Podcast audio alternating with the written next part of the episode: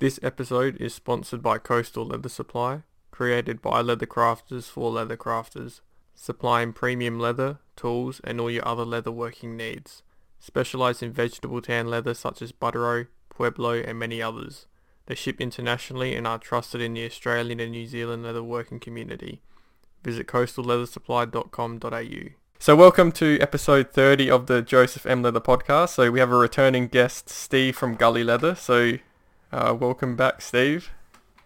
Uh, good to be back. Thanks for uh, being the debutant for the video Zoom as well, or the video recording versions as well. Yeah, So yeah. Oh no, it's good to be back. Yeah. I knew Joe when uh, he wasn't famous. I'm not famous. Hardly.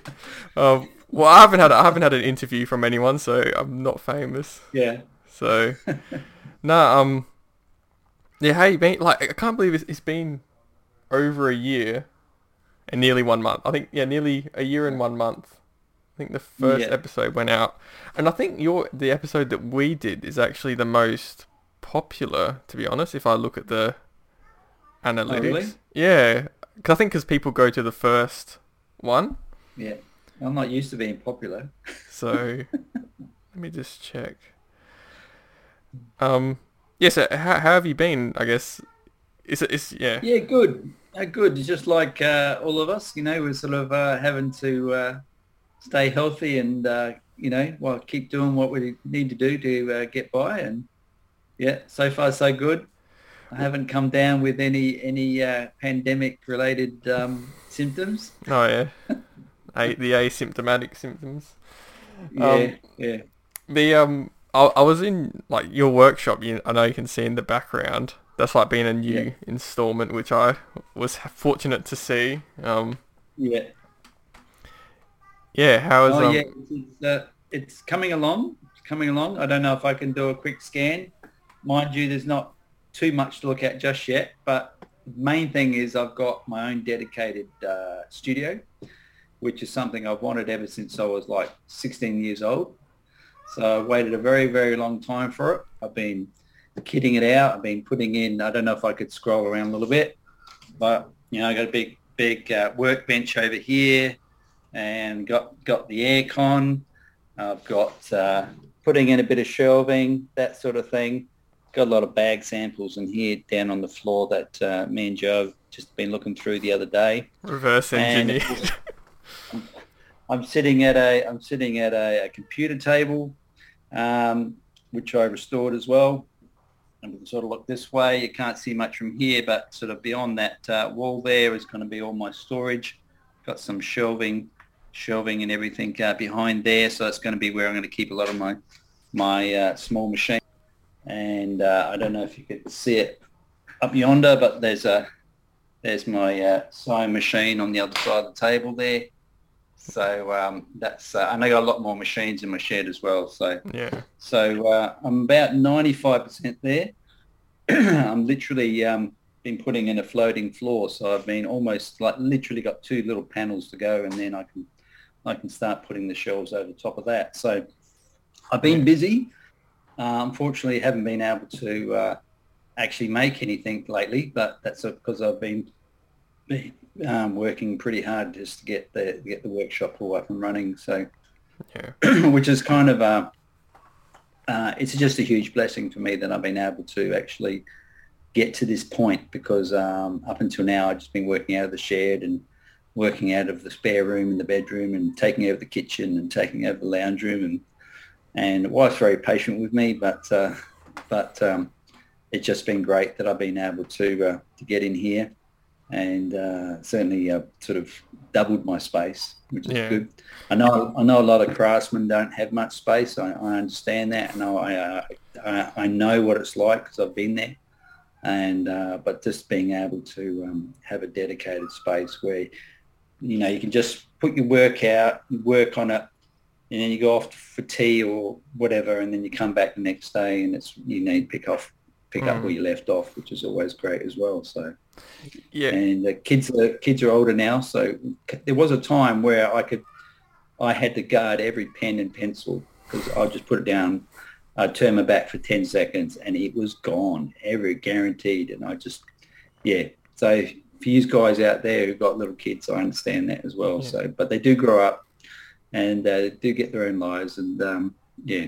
hmm So eventually, it, it all works out. What, what counts as a studio? Do you think? Like, because I'm in a shed. like, you wouldn't call that a Yeah. studio. Well, that's I guess you need like uh, your own. 'cause You need like a. I think any dedicated space, I think you've got to you've got to have a, the right frame of mind, and if you just call it this the spare room, it doesn't really give your brain permission to uh, to create. You know, you need a space that's dedicated, and the only way to dedicate a space is to give it a dedicated name, and uh, that's why I call it studio. But, Yeah. uh, I also call it the the the uh, the man cave as well. So it's going to be a bit of both yeah.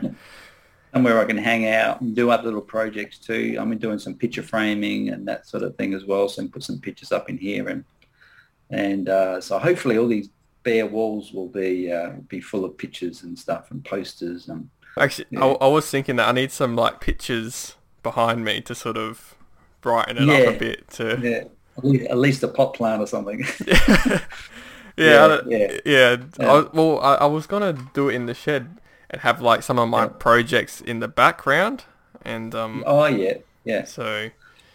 But Yeah. yeah, I'll have to get some pictures or something, like a pricking iron picture, Oh yeah, picture or something. hard. Wouldn't be hard. Yeah, Yeah. yeah. So Uh, Um, yeah, I guess because like I guess in a in a shed sort of thing, you have like all these other things around you, and then your stuff's in like it's just on a side or something. Like you have like a section where you just do your work, whereas the studio is like that whole space is yeah. for Yeah. your Yeah, that's what it's neat. I mean, like Leathercraft uh, can kind of take over a lot of space if you let it. Mm. I mean, I know some guys work off a tiny little school desk up in the attic somewhere, and uh, I don't know how they do it personally, but you know, hats off to them that they uh, are willing to uh, you know use what little space they've got. But obviously, if you can, you can, if you can, you know, carve out a bit of space, uh, extra space that you don't have now, then all the better. So Mm. yeah. Yeah, I was I was gonna ask you some in regards to the um because you've been because you've been quite busy with um with work and all that um Yeah. Uh how or like what what are your some of your goals for Gully Leather? I guess. Uh, well, my goal has always been to be self-employed.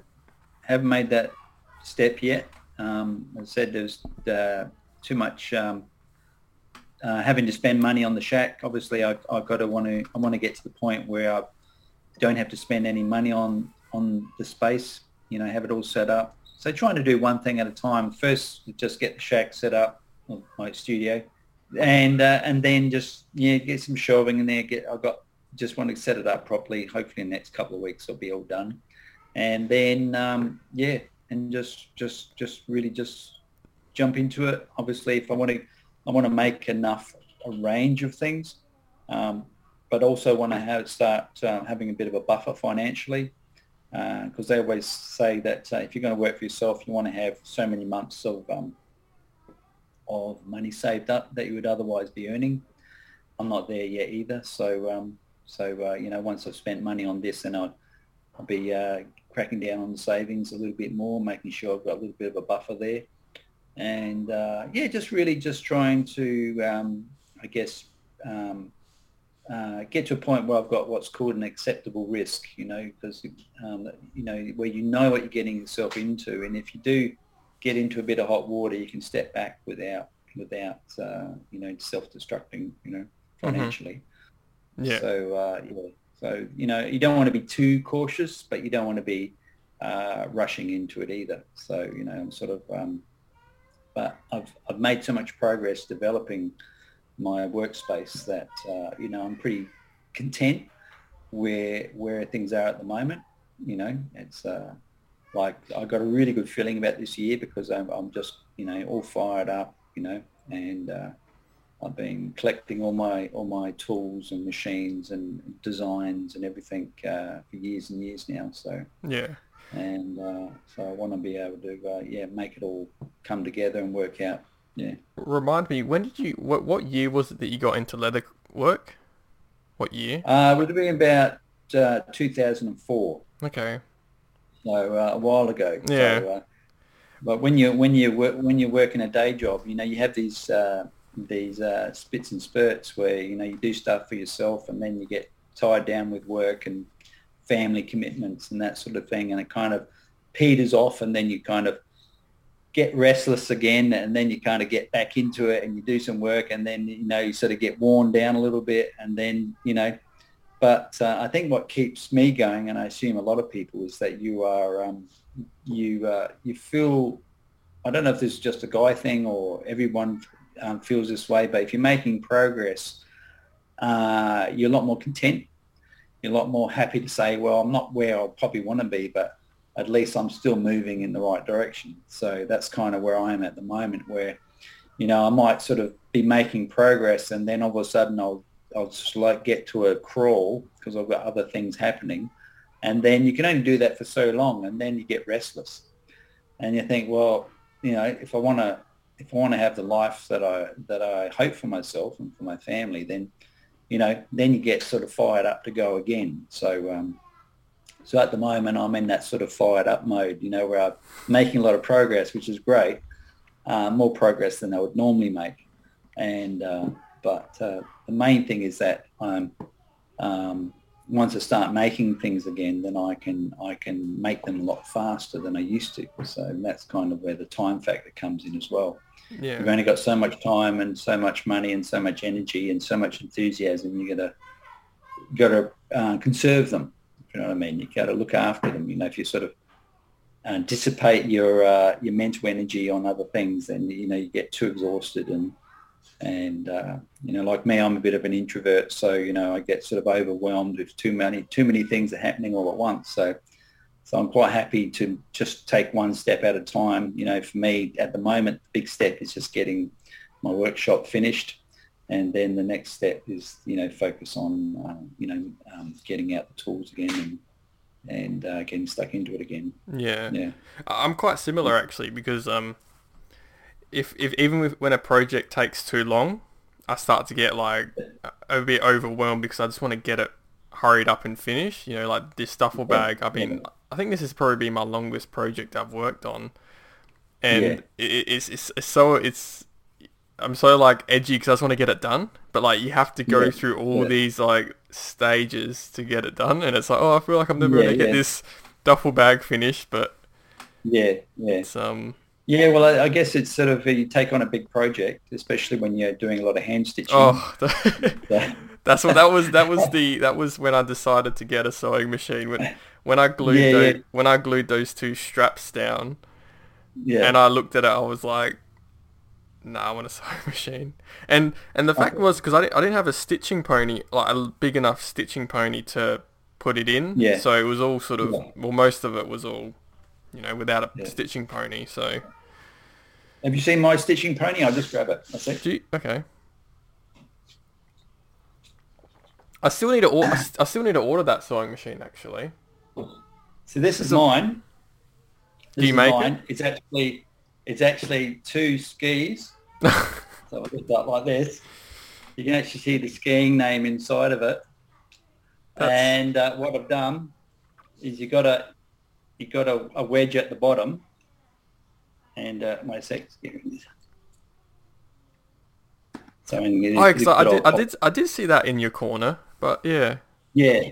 So you've got you got sort of a wood wedge in there, and it's all sort of just just just screwed in, and then halfway down you've got a bolt with a with a wing nut on it like that, so you can tighten it, and then what you do just put it between your knees like that. Normally you have a higher chair, and you can lift it out a bit, and then you can just grab uh, grab something like this, just pop it in there, and uh, and then you can sort of hand stitch it, can spin it around, and you just sort of uh, put your hand in there to sort of open it up. I've got a little bit of padding in there, so um, so uh, yeah, so I made that, Mm. and uh, obviously the uh, you can get different types of sewing ponies, but Yeah. this one's great because it's very easy to use. I can tension it, and uh, what you do is you use a um, a drafting chair with uh, the flat feet on it, so you can get up nice and high, And the beauty of it is that you can put it on an angle. Uh, it doesn't look like much. I mean, if you've got it bolted to a table, which is fine as well. Um, but uh, I like the idea of being able to uh, to move it around and put it aside and that sort of thing. So, so that's my stitching pony. Yeah. So uh, I just put some leather on it and uh, make sure it's got nice flat surfaces. What I did originally is the skis are the skis are pointy, so I just cut the point off. It's so smart. then- like you would never have thought of that. Yeah. Yeah, so uh, yeah, did a few things to uh, to get it get it going. Wow. And uh, yeah, so I've used it a couple of times, and I just put a little bit of uh, um, self-adhesive sponge foam on there, so you know the bag or whatever doesn't get scratched. So uh, yeah, a little bit of kangaroo leather on the top, just to nice, make it nice and smooth. Make sure there's no sharp corners, so you want to cut the corners off or file them off or whatever, so you don't scratch your work. And uh, yeah, so that's mine there. Wow. Yeah, because you can because my dad made me my my stitching pony, uh, and they're, they're pretty Yeah. easy. Like in theory, like you just get like a door hinge to make it, you know, fold down, and one Yeah. of those wing nuts to fold it in. But yeah, they're um, I just needed what like a huge one because the bag was so like long, it can't just Yeah. fit in the, you know, your little one. So, Yeah, but and they are very expensive as well. Like yeah. so. There That, you go. Yeah. That's smart. Okay. Yeah. So Yeah. um, do you like how? Okay. Yeah, because you can fold it onto this. You can put it to the side and hand stitch and all that. Yeah, Yeah. yeah. Awesome. So that's where you kind of like uh, I was saying before, you got to make do. Um, the what I love about creativity is is you're not just creating your project, you're creating the environment for that in which you make that project, and you also create the tools that you need because you can't buy everything. You know, like in the shed, I've made um, you know um, work benches and things like that. I've put I've made shelving. Um, I had this whole heap of um, uh, redwood decking that I got from a friend because they put a deck in, and I used all that to make all my shelving in the shed and stuff like that. So I, I really love to uh, repurpose everything, and uh, I find that's the uh, I enjoy doing that as much as creating the, the leatherwork Yeah. you know, being Oh. able to uh, just just really think, well, what have I got?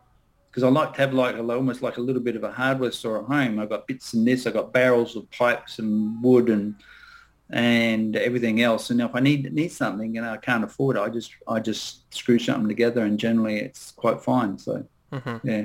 Yeah, I was going to ask you that. So, so what else have you actually made that you you know that you yeah what else have you made to help with your leather work? Um, well, let's see. I, I make so many little things. Oh, here's another thing.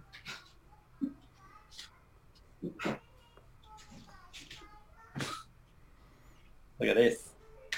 Oh, you made. I need to. I need to make one. I need to get one of them or you, make do you one know, of. you know what it is? Yeah, strop. A strop. Yeah, I made a big strop. Yeah, that's. cool. So it's almost as big as a cricket bat. Yeah, It's pretty rough, but I've got smooth leather on that side. yeah, and I've got I've got the flesh side of another piece of leather on that side, and I've also got a uh, a, a hand guard. So if a knife goes too far, and uh, it's got the roughest handle ever. I just got the big big file onto it, and uh, yeah, so that's my that's my heavy duty strop. And all I've done is I've actually used the hand guards as the uh, fixing point for the leather. So I've actually hammer, hammered the uh, the hand guard yeah. onto the leather to hold it, and then I've just I've just um, looks like I've, yeah I've just used nails and just bang um, bent them over and hammered them down. So yeah, so that's another little thing I've made. You need to sell some patents, And, uh, Steve. Hey, Sell some patents or something. Like, yeah, well because I got a design background, I, I sort of see what people got on the internet and think mm, I reckon I can try something a little different, you know. And that's and I don't think I've ever seen anything like this before. hmm So I also make, um, I got an engineer as well. So if I need to make something um, that I can't make, like it's made out of steel, for example, you know, I have a bit of a bit of trouble. But I have one more thing to show you. This is a, my splitter. Oh yeah, yeah. I remember. I remember seeing that when it wasn't Yeah. like. I just want to show everyone, this is an absolute work of art. It's got brass on there. Um, it's on a, it's got a copper roller, copper roller there, uh, all stainless steel. I mean, this, this guy, he just absolutely did it way beyond my expectations. So, so And, what? uh, what was the story? Hold it underneath. Because because you you just had the blade, didn't you? You just had the blade. all, I, all I had, all I had was the blade. Okay. and and um, let's get on my shoulder. It's pretty heavy, and all I, and I had the legs. Okay. I had the little legs there, and I had the slider. So this bit on the side, that bit there, What's that I had for? the slide. That lifts the uh, that lifts the roller up and down. Push the roller down. There we go. You can see the roller, and that kind of pushes the roller up and down. Okay. Wow. And uh, so all I had was four pieces, and um, and uh, I've seen I've seen splitters um, online. You can get them from from different different leather tool makers and stuff. But this is by far the best I've ever seen. And when I went to pick it up, I was just absolutely blown away. He even polished because it was just dull blue steel, uh, except for the blade and he polished it up like a mirror. And um, he even he even rounded off all the handle for me. So I gave him some photos, and uh, I even said to him, I said, "Is it possible to have put a little bit of brass in there because I like because it just gives that that old school feel." And not only did he put brass in there, but he cross hatched the the uh, the grip on there. I don't know if you can see it, but these cross hatched all through here. There's a special name for it. But Oh, so you can for for grip. Yeah, yeah. And um, so just absolutely amazing. Is is is So, he? uh, why is why is there a copper roller there? Oh, it's just so when you're doing belt straps that it kind Okay. of has to sit under there so it doesn't Oh. lift up. Okay, so So you it don't. kind of hold, holds the belt down, yeah. Um, So, is, is uh, he is he an older guy or? Uh, no, no, he's only in his 40s, uh, but he's an engineer, and um, he's uh, it's called uh, it's called Romec. He's uh, here in Adelaide. hmm and uh, he's an absolute amazing, amazing guy. You know, he's just really down to earth. Um, you give him some parts or some drawings or some photos or something like that, and uh, I did some uh, little bit of uh, um, a little bit of a blueprint for him as well, and he just came up with uh, with the uh, with this, and I was just, and he's done a few things like that for me as well. Ha, is he on Instagram at all or? Uh, yeah, yeah. I'll just uh, get his sticker here. Actually, I'll just show you the sticker. Get him to, to make a stitching. So wait, does Eng, does he just do? Does he just? Yeah. Oh, r- okay. Romec. Oh, he follows me. Okay, follow him back. Yeah. Yeah, he's quite active on Instagram and Facebook. He even sent me a happy birthday. yeah. Uh, my birthday was this month. Does he just do, uh, like metal? Like, could he do wood? Like, if I said, "Hey, can you make me a Uh, stitching pony?" Just, metal. Just metal, but he'll he'll do everything. He does gearboxes and all that sort of stuff as well. He does stuff for, for people who race cars and and things like that. He he'll even make up new valves for engines and stuff like that. Yeah. but he's just made so many things for me.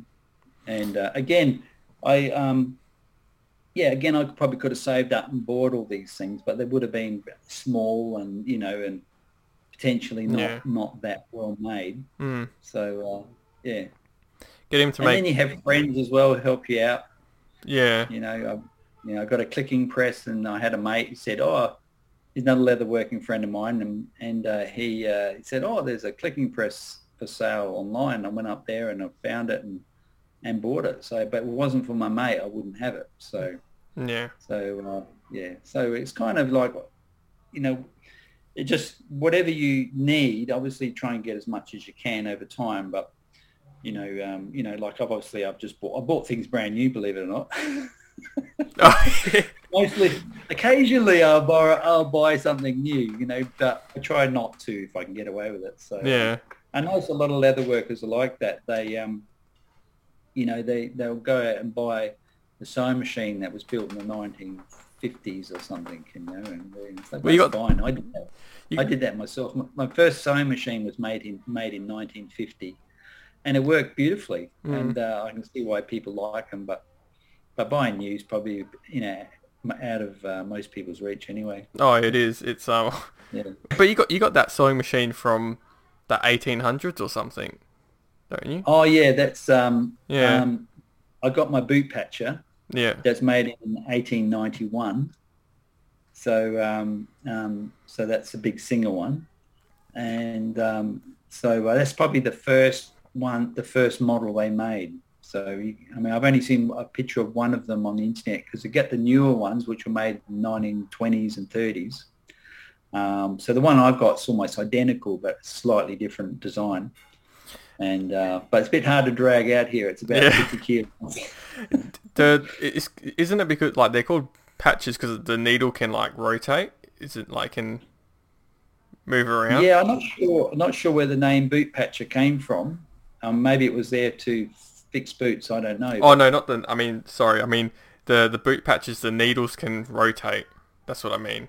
Yeah, yeah, yeah, they got yeah. they got a needle and they got a couple of wings, like a wing nut, and you can move the wing nut around, and the the foot turns around, so you can stitch in any direction, which is really Okay. good. So So Yeah. for like yeah, for I guess it would have been used for shoes and all that. Like, yeah, I think it was mainly used to uh, probably because of because of the the uh, the arm, you could get a boot all the way in there, and you could sort of spin the boot around on the arm and stitch it like that. So. Yeah, I think that's probably. I mean, there would have been made. They would have made boots on it as well, of course, but but it's a mm, treadle one. There's no motor, so um, so so it's very uh, very much a, a mantique. yeah. Oh, that's cool. yeah. Um. Yeah, I'm looking forward to. Well, well, even like um. With my bag, like if I didn't like, you have the you have the bell scarf and that sort of helped out. So it's kind of like you, you know, you make friends with people and Yeah, it can really assist you with making things. So yeah. I don't think you can be a leather worker without other friends being leather workers or craftsmen or something because I've had to rely on people and we kind of re- starting to rely on each other for, for different things and and uh, you know just just being able to just pull their resources when necessary mm, you know like um, i think it's great having online communities and stuff like that where you talk to people you know facebook and you can message each other and that sort of thing which is great.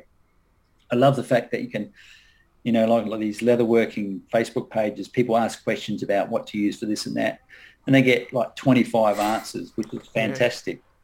But uh, you know obviously you want to get to a point where you know and be able to help you know, with you know, have a lot of experience under your belt, so to speak, and Yeah. you know, be able to help people as well as uh, as opposed to just trying to get help for yourself, but be able to you know help others too, which is always great. Yeah.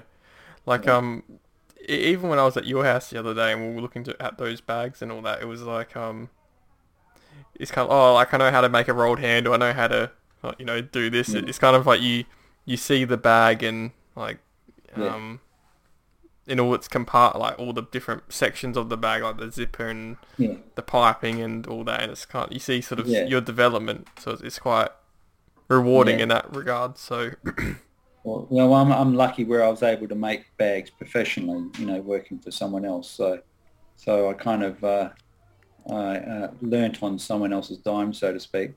mm, you know, but um, you know, I'm still there, of course, but um, you know, I, I, um, I, you know, I'm, I'm, I'm of the view that you, you know, that you know, life's always got something to teach you, so always have a, a learning attitude, you know, even if you've been, you know, somewhere for a while, you think, well, hang on, there's probably there's still stuff to learn. There's still people I'm working with are doing things that I wouldn't mind trying, and you know, always keep my eyes open, basically mm, you know, just going, oh yeah, I like the way they've done that or this and that. So, yeah you know, trying to incorporate some of their techniques into my designs. Yeah.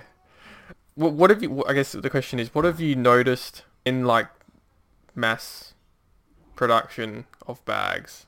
Like, Uh, just the general quality of them or, yeah, Um, I found,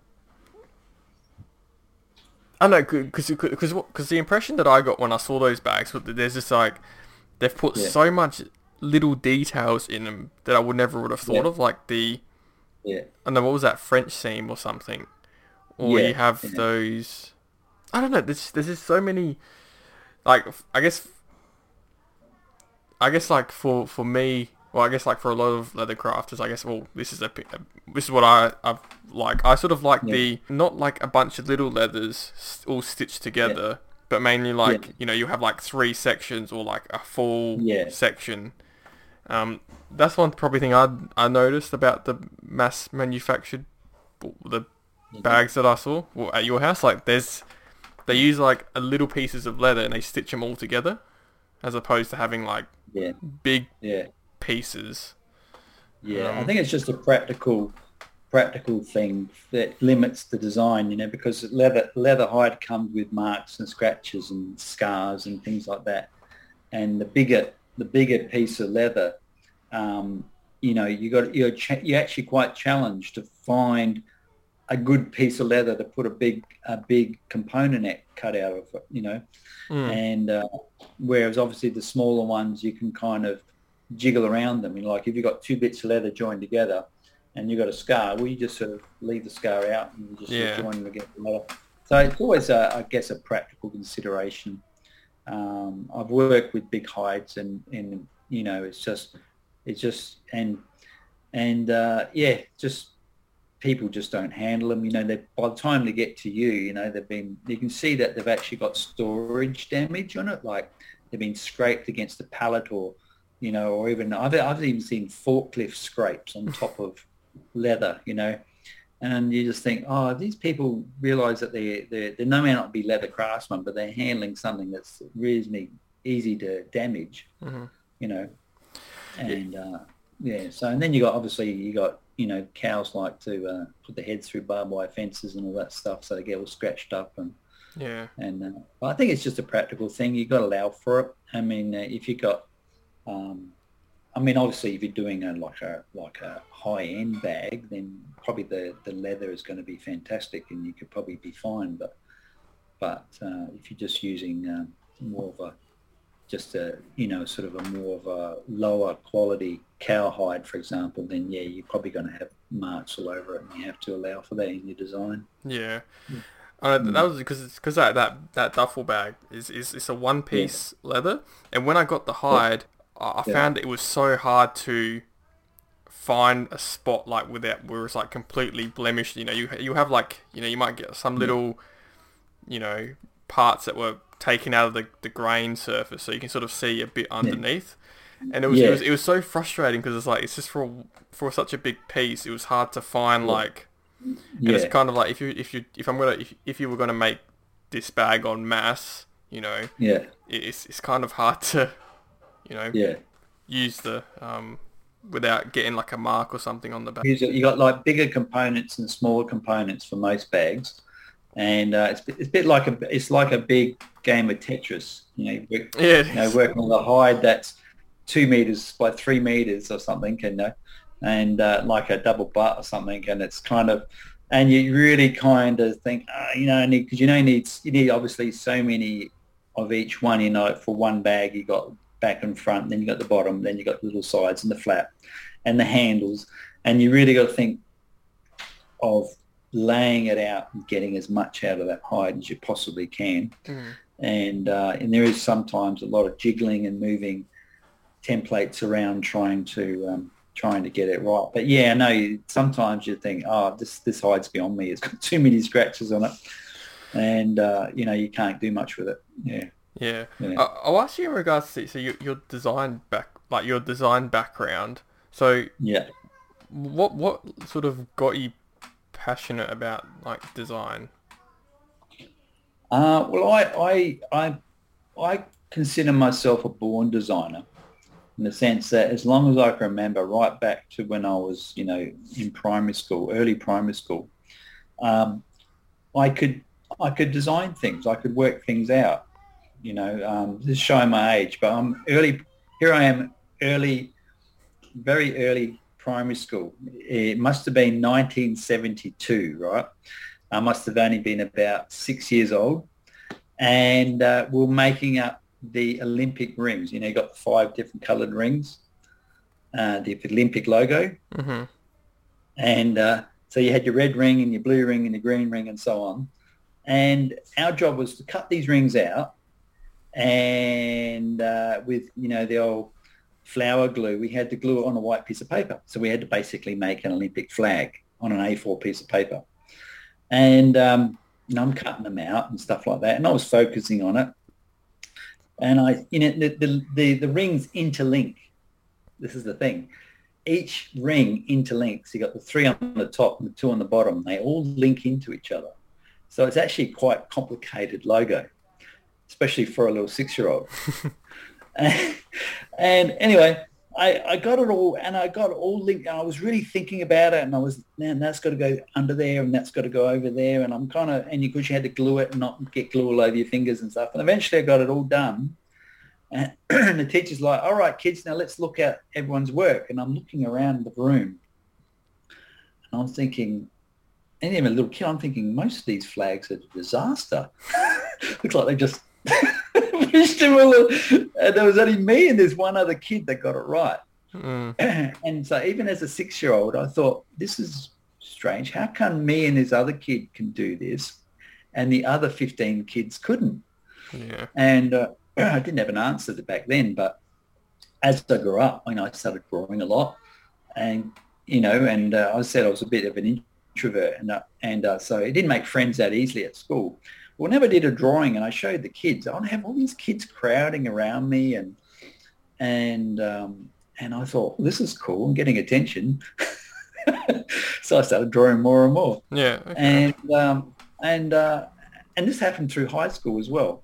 mm-hmm. But but what I was doing, I didn't realize at the time, is when I was drawing, I was actually designing. You know, I was you know when I drew a rocket, I was not just copying it off a you know a, a movie or something. I was actually designing my own. You know, I wasn't doing 100% of the time. Sometimes I'd want to copy it and then, but even when I was copying something from I'd seen on TV, I'd be modifying it all the time. You know, I thought, oh, it should have this and this and that, and I'd do robots and you know, I did mechanical horses and you know, and I did um, all sorts of things, cars, you name I Mm. did, and um, and I was forever, to, you know, actually coming completely out of my imagination. So even from an early age, I knew I loved designing, Mm-hmm.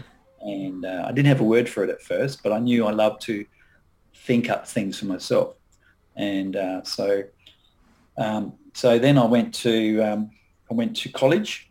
I did a commercial art certificate, or graphic design certificate, and uh, so and then I got into newspapers, magazines, print shops, um, printers, uh, t-shirt makers, you name it, I did it.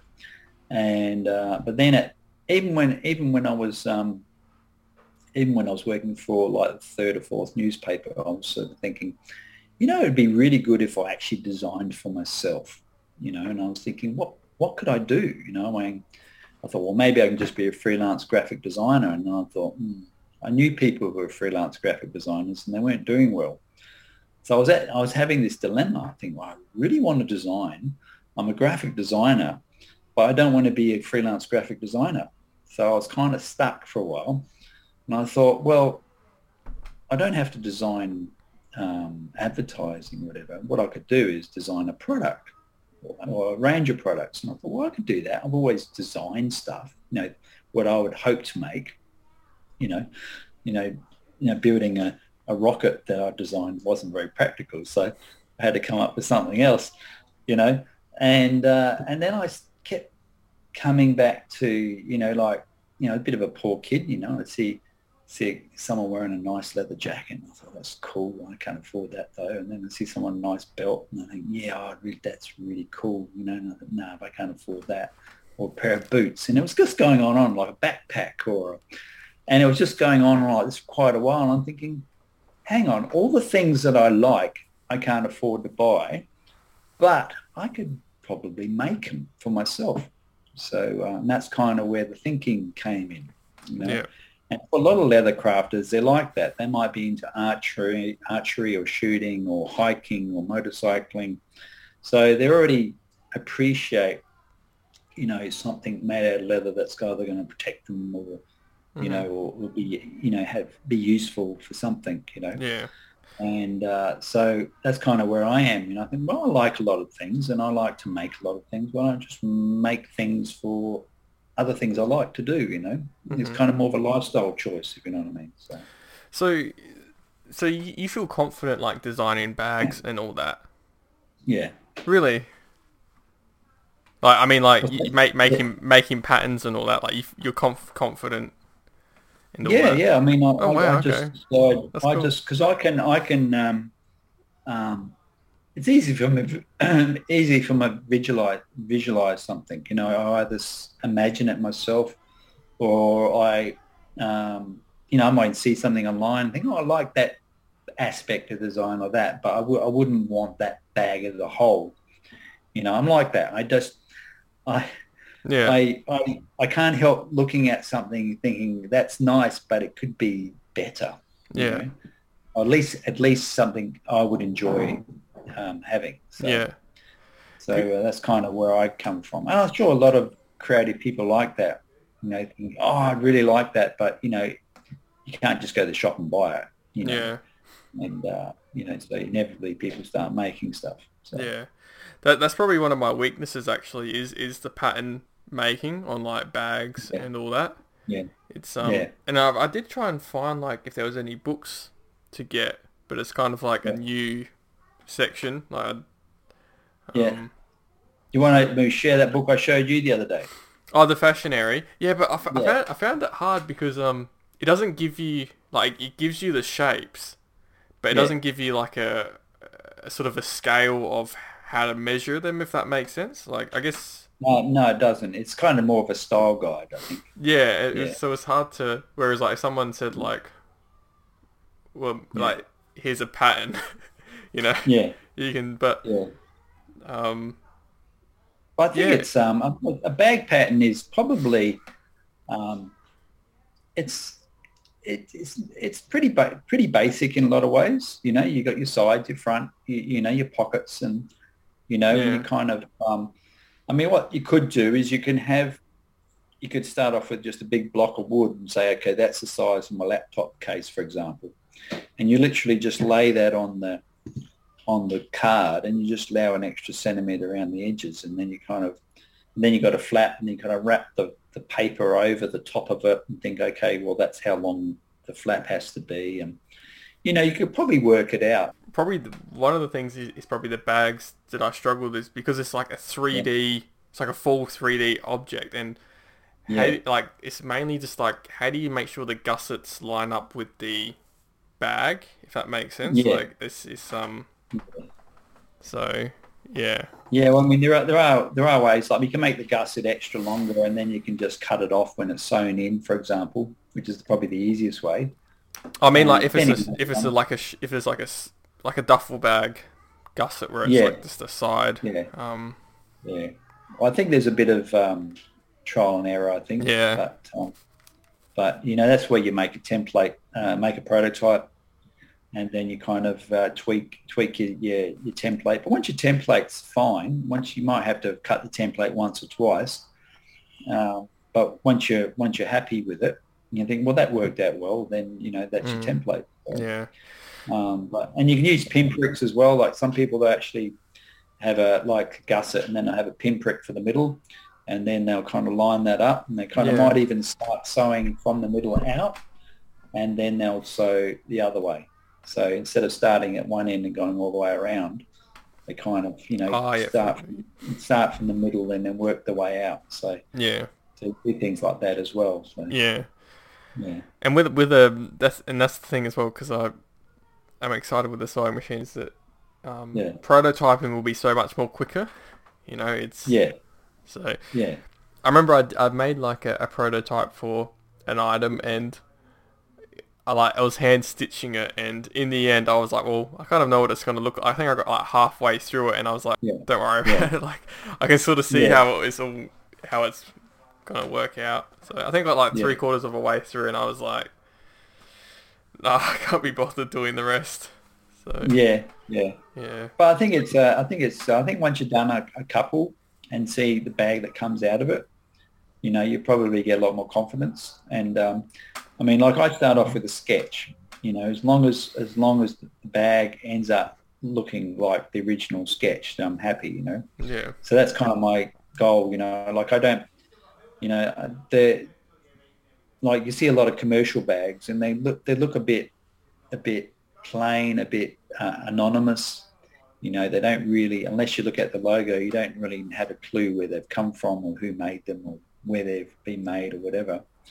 Um, but you know, I think when you really sit down and and focus on the design, you know, as I said the other day, that the best marketing is good design.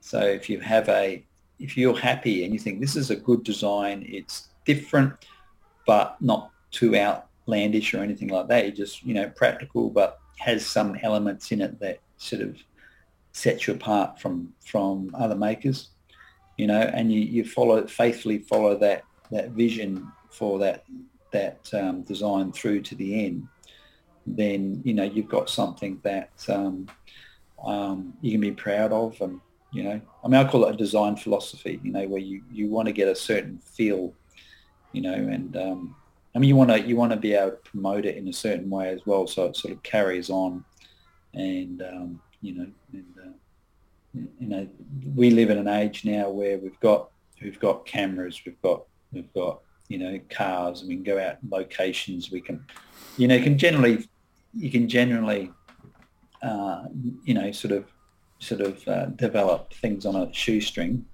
This is what I like about uh, taking the time to to make your own templates. For some people get templates online, that's fine, but that's what I call the imitation stage. You know, where you kind of and this happens with painting or whatever, you kind of want to emulate the people you admire and then you want to eventually move into an area where uh, you're creating from your own designs, if you know what I mean.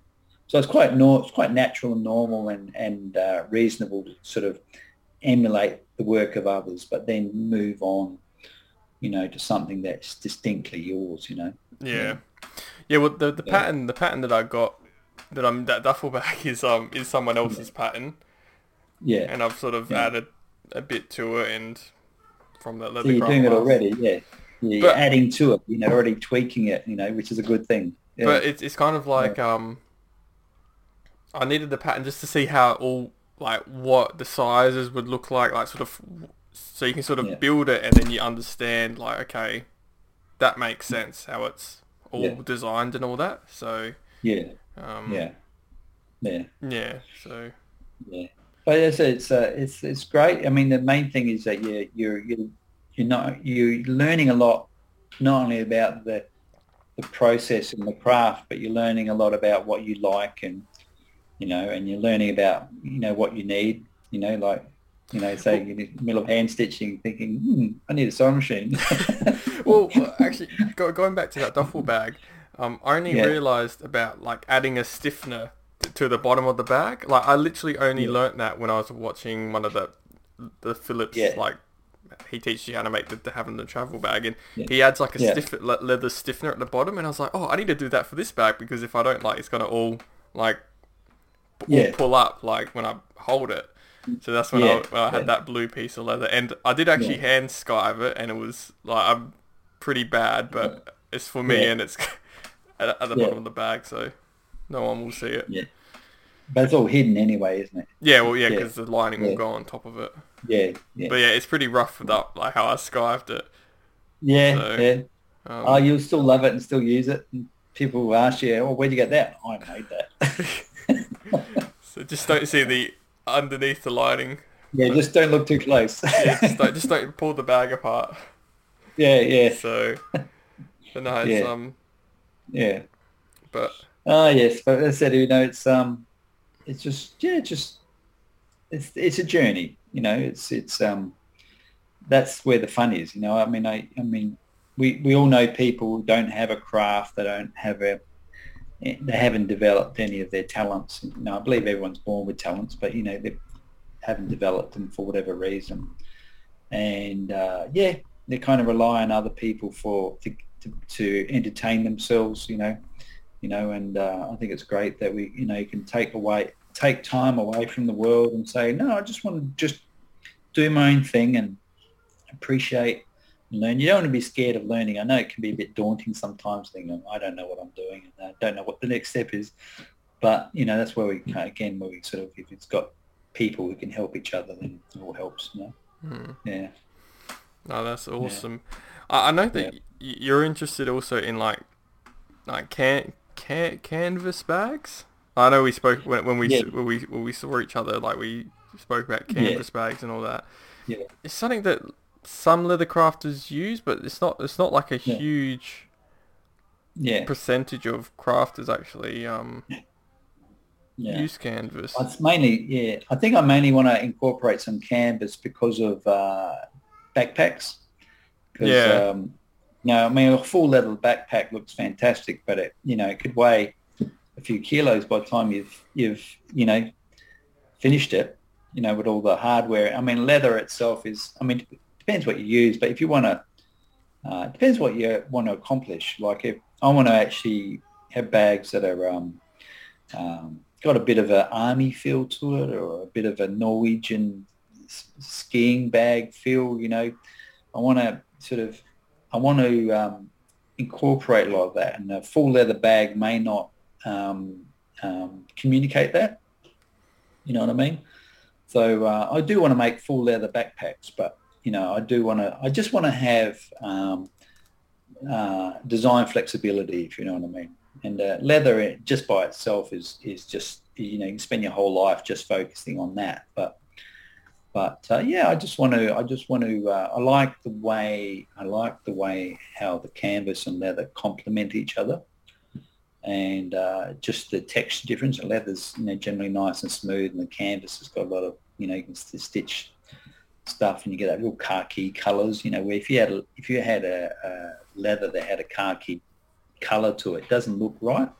Mm. So uh, that's kind of one thing. I like the real earthy canvas as well. So uh, I want to try some of that. Yeah. And, um, yeah. Yeah. And, uh, No, awesome. and I think it'd be a bit, it'd be, it'd be uh, yeah, just, I mean, obviously a bit cheaper. That's not the main consideration with me, but just being able to just really just put the canvas and leather samples together and think, oh yeah, they'll go so well together. You know, the rich mahogany, um, you know, sort of um, leathers with a, you know, nice khaki canvas, you know, that sort of thing. You know, I like to try and get a nice big chunky stitching and, and uh, yeah, Yeah. I think uh, yeah, Can, can you just- use can you use thinner stitching for canvas? Not like way too thin, but sort of a more of like a medium thickness thread, or does it have to be a thick? Yeah, I, I generally use thick um, thread anyway. I Yeah. use the thick.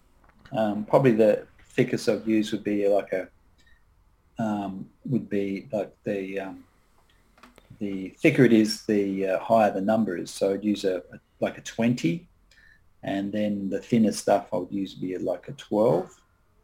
And no, it's the other way around. Sorry. Now this this is probably not how they think. Think I haven't actually looked into why they number threads the way they do, but if because the thicker thread takes up more space, so a size 12 thread um, is obviously. I mean, if you had 12 threads side by side, that would theoretically make about a centimetre wide.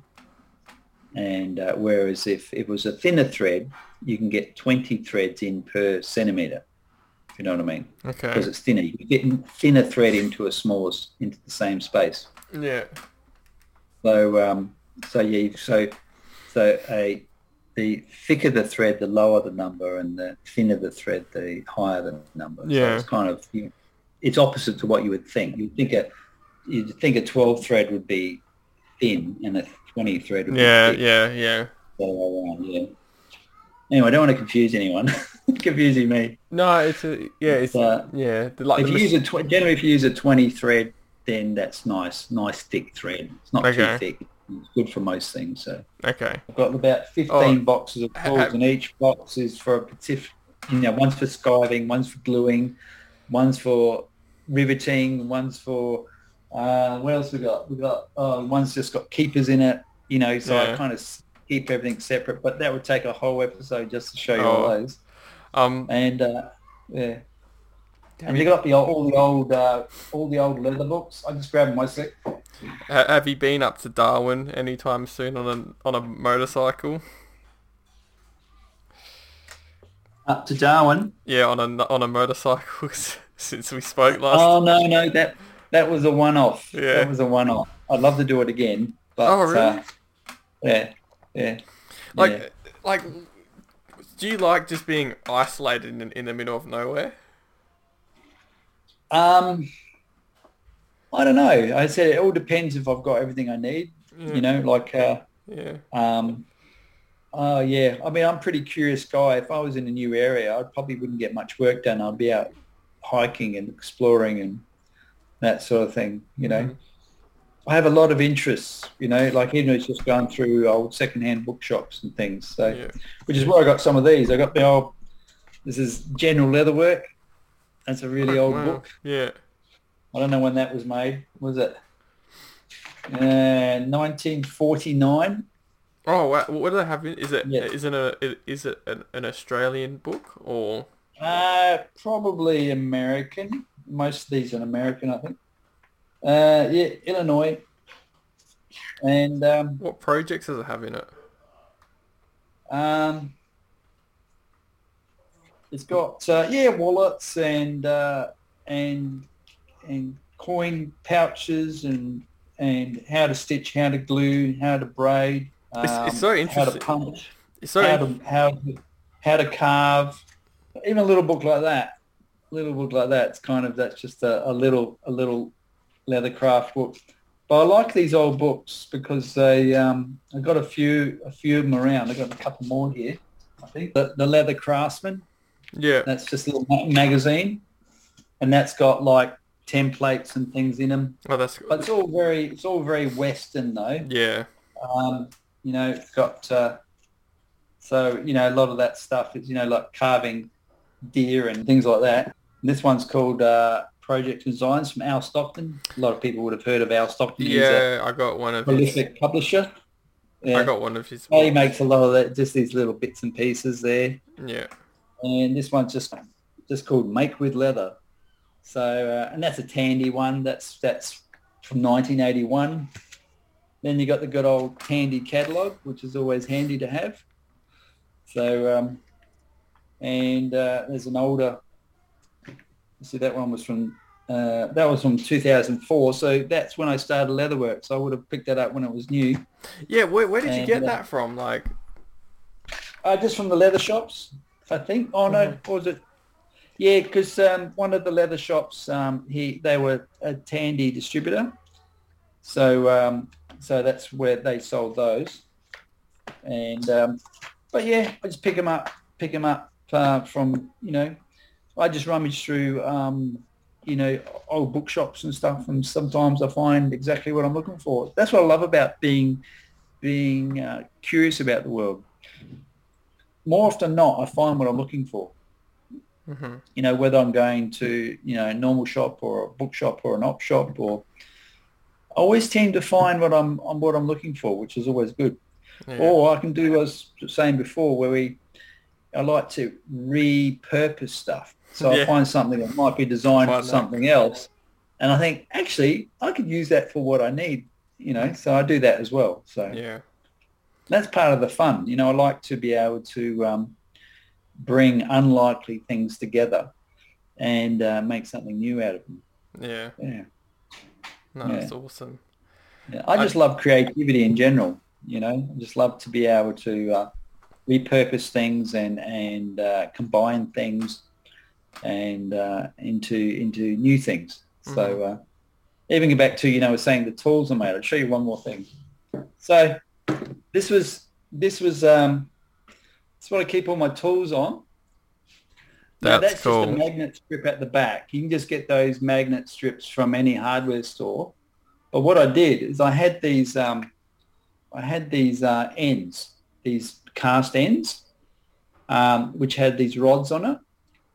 And um, I just had it sit in the shed. I had an old machine that I dismantled and because it was taking up a lot of room. It was a book stitching machine. And you know, I thought, you know what, I'll I'll use that one day. I didn't know what for, and uh, I just grabbed the magnet strip, and it literally took me five minutes to bolt it together. I had to cut down the cut down the uh, the rods just to make it shorter. But yeah, so I got all my tools on there, Oh, that's cool. and uh, yeah, so that kind of sits on the table like that. Wow. So uh, yeah, and again, that was something that I, instead of just most of the time, what you do is just grab the magnet strip and you just drill it to a wall, which is what most people do. But I thought, you know, I'm going to do something different. Yeah. I'm, I'm going to bolt it because I already had the bolt holes there. I just had to. The original bolts were still in the bracket, so I just sort of took them out, put the magnet strip on, bolt together, bang, it's done. Yeah. So sometimes cool. things just come together so well. Yeah, I don't think I, I haven't been as as creative as you as as you actually. Let me think of. Probably made like a, a strop or you know, I did have I that. just shown you before, you know, even even I've got um, just a big a big bit of railway line here. Yeah. You know, use that to. I've just ground it back a bit. Just had another mate who just had a whole length of railway line. I said, oh, if I get a couple of big cutting discs, because he had a big uh, circular saw, and I said, if I get the cutting disc, would you be able to give me a piece of it? And he said, no worries. So uh, it actually cut like butter, believe it or not. I thought that'd be really tough, but Yeah, that's what I thought as well. but you know, do a lot of hammering on it and that sort of thing when you're doing studying work or whatever. yeah. Good to have something solid. So uh, it doesn't have to be a big piece like this. Could be just a big block of steel. But uh, but uh, you know, we got a got a bit of railway line at work that we use a lot. So I thought, yep, I'm gonna be I'm gonna have one. Of course, How typical did, me, mine had to be twice as big as the one at work. The one at work is half the length of that. yeah. I thought, no, I gotta. Man, I could always cut it in half and have two of them, so that's okay. How did he get some railway line?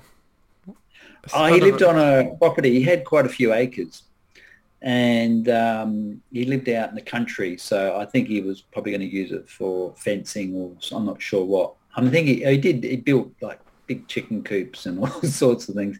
He'd been there for decades, so he accumulated a, a lot of stuff, Yeah. and he was pretty creative himself. So um, he um, he used to make all sorts of things. He made his own uh, uh, big hydraulic um, log splitter on a trailer, and uh, oh, it was it was an amazing thing. He just built it from scratch. You know, you could throw Yeah. it around the property, and you know, for a big limb would come down or something, and he'd be able to, you know, break it all up for firewood and that sort of thing. You know, so but I never learned to weld, so I, I had to choose a something else that was a little bit more easy to work with. That woodwork was kind of too took up way too much space and too much mess, Yeah. and um, whereas leatherwork to me seems well, you know, that's manageable, something I could do, I can enjoy, I can use what I make, and it won't take up, you know, Yeah. half half an acre just to just to uh, to um, you know accommodate it all. Yeah. Yeah, that- it's um, it's amazing. There, there's just like um, yeah, the cr- the creativity of some people just being Yeah. able to bring some raw materials and make Yeah. something yeah. out of it. Yeah, well, creativity is a, a wonderful. Uh, but you got you got what I would call artistic people who are very good at their art, uh, and then you got people who are very creative, may not even have an art at all. You know, they might just be just making things around the house and building, you know, simple furniture or whatever they're doing. You know, but they are creative because they're kind of adapting things and repurposing things. The way I look at it is creativity is like um, um, you take the phone, right? You got two sides of your phone. Um, you got the front and the back, right? Now, the front, if this was creativity, right, the front would be um, repurposing, and the back would be um, combining in interesting and novel ways. So you're you're taking you, you so you you you're either repurposing a single object or you're recombining multiple objects in novel ways. So that's essentially what creativity is. So, um, and that can just be in leatherwork as well. You think I somehow incorporate something that may not necessarily have been made for leatherwork originally, but you can think, well, you know, incorporate something, you know. And even if it's just putting little gum nuts on the end of a, a, a zip pull or something, you know, just anything, just anything that's, say, you know, it's not made for leather work, but it can be used for it. You know what I mean? So it's good to think that way. And, um, you know, and uh, so I like, I like to that, you know, I like to, uh, I don't want to go too, too off left field, but I do want to be able to think that way, whatever I'm doing. So, so like I was saying with this with this uh, this piece of railway line, it was not designed for leather work. It was designed Yeah. to move trains. you know? Yeah, exactly. And, uh, and that's what you got to do sometimes. You think, well, I need a big block of steel that I can pick up. It's got to like you know, put your hand around it, pick it up, and move it around. Yeah. And uh, I thought, well, you know, I've seen people use bits of railway line. I'm going to do that, you know. And um, so, uh, you know, so that's what I like about it. you know, Yeah. just be able to just to really kind of, um, you know, don't look at something as, okay, that's made for that. You know, I always think, well, yeah, it might be made for a certain purpose, but what do I want to use it for? You know I mean? I'm, that's the way I think. You know, I like to think creatively. You know, I, I'm not satisfied with limiting an object to its intended purpose. You know, for me, a, an object gains in usefulness if you find other uses for it. You know what I mean? So, I mean, the easiest one is to, to use a rock as a, a paperweight. That's probably the simplest example. You know, the rock was never designed as a paperweight, but it's so useful as a paperweight, you know. And, um, you know, and, uh, and in leatherwork, you think, well, you do a bit of gluing and you need to hold something down, a big rock on it or a brick or something, you know. You can do things like that. Like I've used, I've actually had bricks, like solid bricks, where I've actually wrapped them up in wrapping paper uh, and I've used them as weights because Yeah. the brick's obviously rough and you don't want to scratch anything. Yeah, yeah.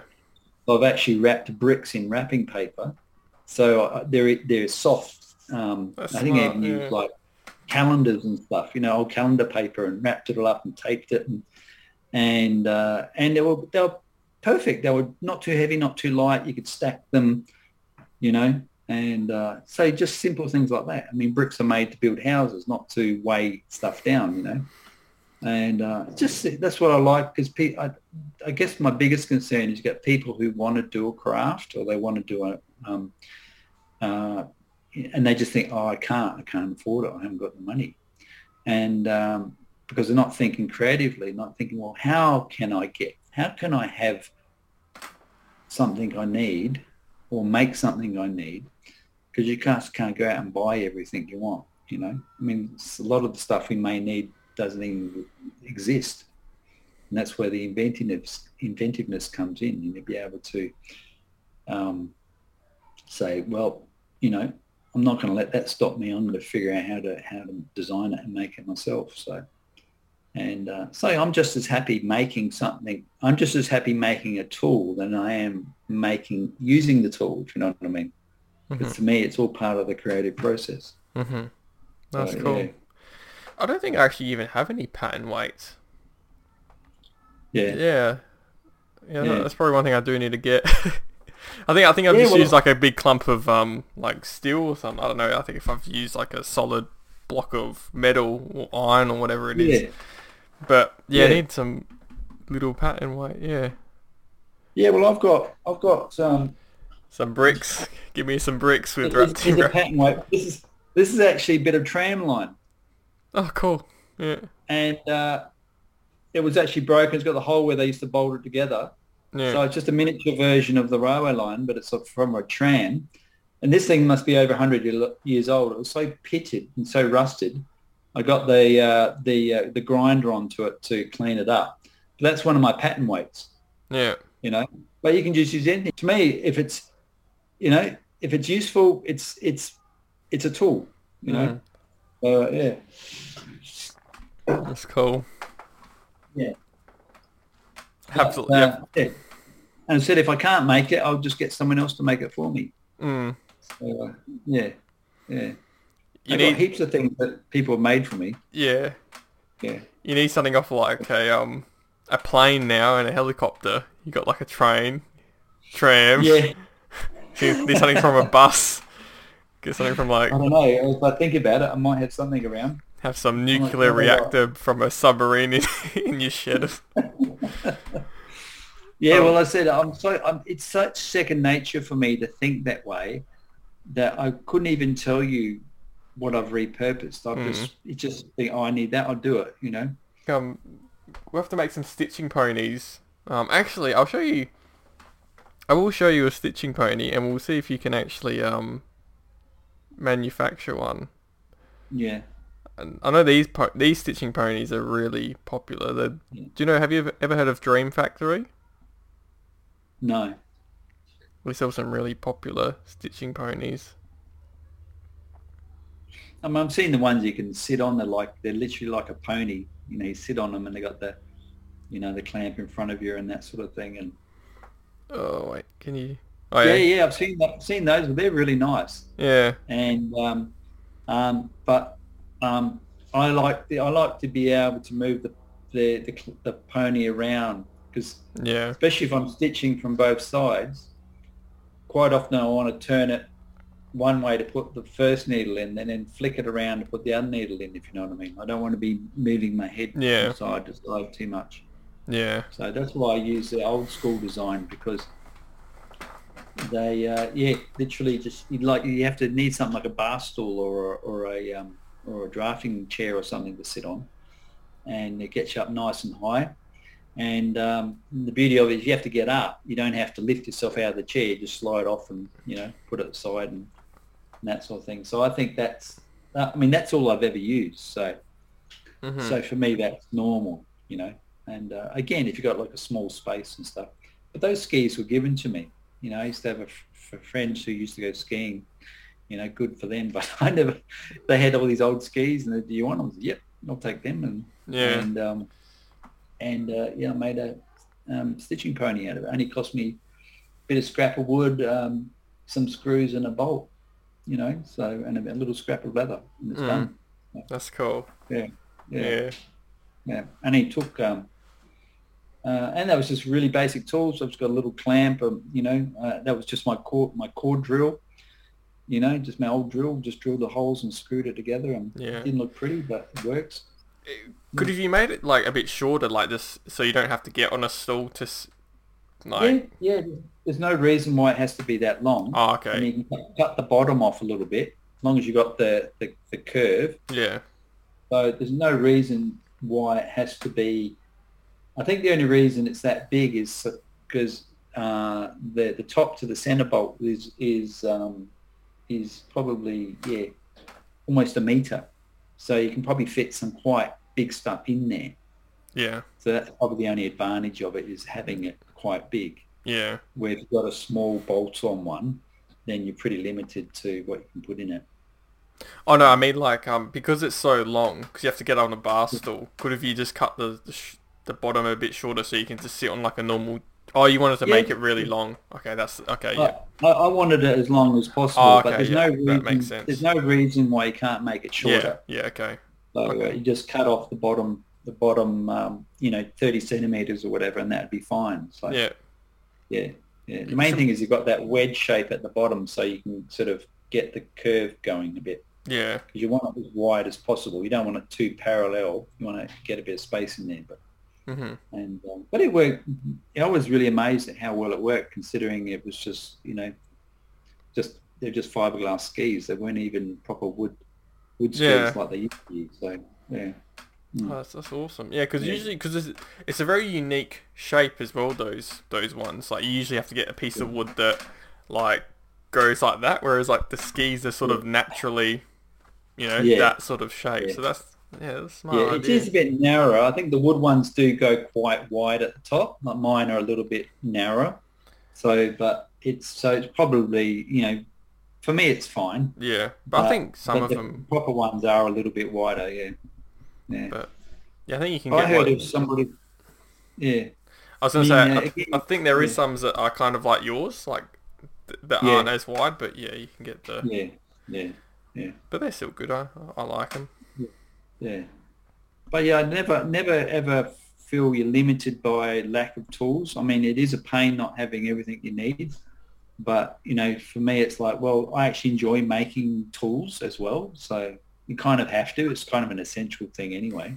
Mm. You know, um, you know, you don't want to be having to, you know, like some of this leather stuff. You know, if you buy an old um, stitching yoke like mine, you know, a proper one, you know, it might be an antique. Someone might want, you know, sell it for four or five hundred bucks. You know, and you think, and then it would probably be, you know, who knows where in the world, and you know, it'd just be too cost prohibitive to get it to you. So uh, I thought, well, I just have the skis sitting in the sh- in the shed. They're ninety percent what I want anyway, so I'll just make mine. So Mm. yeah, Yeah. yeah. Exactly. And then there's always a Mm. hardware store around the, well, there's a hardware store around the corner as well. So it's not. Oh yeah, yeah. I So mean, you always get little that's- supplies. that's- I think when you're well, I think when you're creative, you know, your hardware store is like your second home, you know. And uh, I'm, I'm forever going down the aisles thinking I could use that. You know, again, I'm looking at everything in the hardware stores and I'm thinking, yeah, I know what it's designed for, but could I use it for something else? You know, it's like when I showed you the piping um, cord I've got Oh yeah. it's just clothesline cord, you know. I love doing that. I love saying, well, I just want something that looks like what I'm looking for. I don't care what the packaging says. Mm. And uh, I just found the I just found the clothesline cord that was the right diameter I was looking for, and I thought, done. Yeah, Mm. it cost me like four bucks for 50 meters or something Yeah. you know. So and it's good and it's it's it's clothesline cord. It's got to be, you know, pretty pretty rugged stuff. Oh yeah. Well, it has to Mhm. survive like rain, hail, or shine. So. Yeah, yeah, yeah. So for me, it's like you know, great, you know, Wow. and uh, I mean lots of things like that. You know, even my clamps and things. Like I show you my clamps. I got I got lots of different types of clamps, but there's your typical little bull clamp, right? But Oh, what I've actually got, but what I've actually got is it's actually covered in leather. Yeah, I noticed that guys do that, and Oh. um, it's a smart Oh. idea. So there's there's there's the there's the leather, and I've just put a couple little slots to put in there, and then all I've done is is tuck it in there, Mm. and I've got this nice soft leather ball clip which I can just put onto whether I'm whatever I'm gluing or Yeah. whatever. Yeah. That's smart. And I made these up years and years ago, and and they they look brand new. Mm. and uh, I just use a little bit of uh, yearling, and uh, just a simple thing like that, you know. The, you know, but if I use the ball clips by themselves, they would have put dents in the leather Yeah. itself. Exactly. Yeah. But now, but they're not too strong. I, you know, they're quite a good force. But um, but yeah, I made up a, a dozen of those, and I've had them ever since. Mm. So again, another little thing. I just enjoy making them because they're so useful. But try and find something like that off the shelf, you won't find it. You know, Mm. it's all plastic or steel and and uh, yeah. Oh, it wouldn't be yearling leather. Through. No, no, definitely not. So again, something you kind of have to invent stuff just to just to get things done sometimes. Mm. So uh, That's smart. yeah, so uh, I mean, I said I, I can't. I, I'm so used to doing stuff like this. I, I I wouldn't even be able to tell you what they all are. I'd have to go around there. Oh yeah, I did that. I did this. Yeah. You know. So uh, yeah. Yeah. Nah, I, do like the studio and the fact that you got like air conditioning in yours. Like. Ah yes, Yeah. I think it's a com- comfortable. Uh, what have we got? Uh, 18 degrees at the moment. Yes. I mean, the main thing with sewing machine is get yourself a walking foot machine. Um, it's the only way to go with leather work. And um, I've got an electronic one, so it doesn't actually have a motor up underneath the, the table. So you don't have that droning of the motor. So it's very quiet. You only hear it. You only hear the stitching. That's all you hear. And uh, whereas my first sewing machine, my Singer from 1950, sounded like I had a little jet engine underneath the, the table. Yeah. but now it's so quiet and uh, yeah you even forget it's on sometimes Mm. but yeah walking foot whether it's electronic or not just make sure it's a walking foot machine otherwise your stitches are going to slip and you're going to get big stitches and little stitches and you're going to get scratching the leather and it's Yeah. just a mess Yeah. apart from that just practice Mm. just get on there and uh, and uh, you know just to get used to the machine You have to show me how to um, use it next time I'm Yeah. come over. Yeah. Yeah, it's No. pretty straightforward. So uh, yeah, get good um, get good lights to it. They never have enough lights built into the machine. Yeah. I buy these um, magnet lights. You got LED at one end and, and magnet on the other. And it's you plug into 240 volt, but the good thing is because the machine's uh, metal, you can just put it anywhere on the machine you like. Mm-hmm. You can get them. They're only made in China, but they're you know you pick them up for like six or seven dollars. They and they last. Interesting. So uh, little things like that. So Mm. yeah, but yeah, I'm not a. I just said it's pretty straightforward. Just make sure you get a good walking foot machine, even if it's an old one. Most mach- most old ones are not walking foot, so you kind of have to shop around a bit. But um, I think the easiest way is to try and buy it from a second-hand dealer. Maybe maybe they have some. But I mean, ones that sell sewing machines, but might have some second-hand machines available. Hmm I guess it's like anything. You put you let them know what you're looking for, and if they if something comes up, they give you a call, and Yeah. and uh, you got one. So Oh, awesome. mm. Yeah. Do, do, do you own a? Do you have a round knife? a round knife. Yeah. Yeah, I got two, two of Oh, them. do you? Okay, cool. Because Yeah. I don't. I don't We- have one, and I want to get one. Well, they're only you can buy a brand new one, uh, like Yeah. a reasonably good quality one for fifty five dollars. yeah, they're not that expensive. Yeah, I thought they were a lot more expensive. I mean, you can probably get better quality ones, cost more, but Yeah. the, you know, just just to have have one, you know, you just just get out, start off with.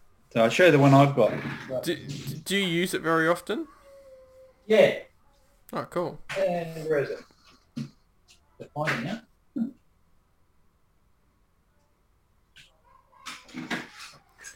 We could probably do a podcast and do leather work at the exact same time. I think. Yeah, yeah. So I've got this is my this is my original one. Just in a in a um, mate actually gave this to me. This it, it was actually uh, as a typical case of you know my mate helping me out getting started. So just a little one, but you know you can use it cutting and and splitting and and uh, you can use it for, for skiving, that sort of thing. So it's useful for so many different things. But the one, the, the one I just bought recently just comes in this nice little box and about the same size. But um, that's a um, that's an Ivan one actually. They make a lot of beautiful hardware. So um, so uh, and that's just uh, fifty five bucks. I thought, yeah, bargain. I'll have one of those. I was almost going to buy two of them. Yeah. So uh, came in at like a nice little, a nice little gift box. Yeah. If you ever want to give it to a friend. But yeah, Cool. uh, definitely, definitely, it's probably the most useful tool you'll ever have. So, um, so yeah, but definitely need a round knife. Hmm, Yeah, Interesting. yeah. Oh, Mm. Cool. If, you, if you're looking for something, you, you may not even be looking for it on the day. You can say like visiting my mate at his property. I wasn't even thinking about a piece of railway line that day, but I was looking for a piece. And um, and then I was sort of they in the in the in the outside there, and I said, "Oh, you got a long piece of railway line. Can I have a little piece of that?" And he said, "Yeah, of course, yeah." So yeah, next time I came down, got the blades and cut it, and, uh, you know I gave him the two cutting blades as sort of a thank you. you know. Yeah.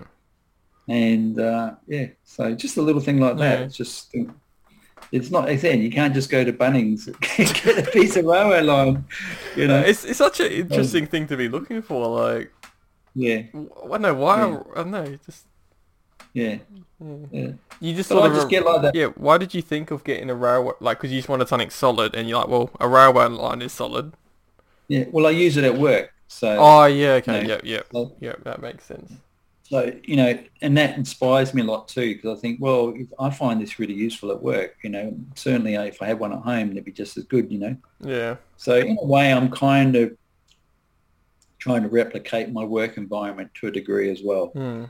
So, um, you know, I'm not trying to reinvent the wheel. I'm thinking, well, the things that obviously leather crafts and old crafts. So, you, you know, you know, there's no reason to change things too much as far as the actual process is concerned. Hmm. You know, you still use round knives. You still use, you know, you know, bits and pieces that, you know, guys have been using for hundreds of years. Like the round knives, they, they were using them in the early 1600s or 1400s or something. So, hmm so uh, they've been around quite a long time. Yeah. So, and they haven't really changed. So, uh, you know, it's good enough for you know the last 500 years, then there's no reason to change, sort of thing. So, Mm. mm.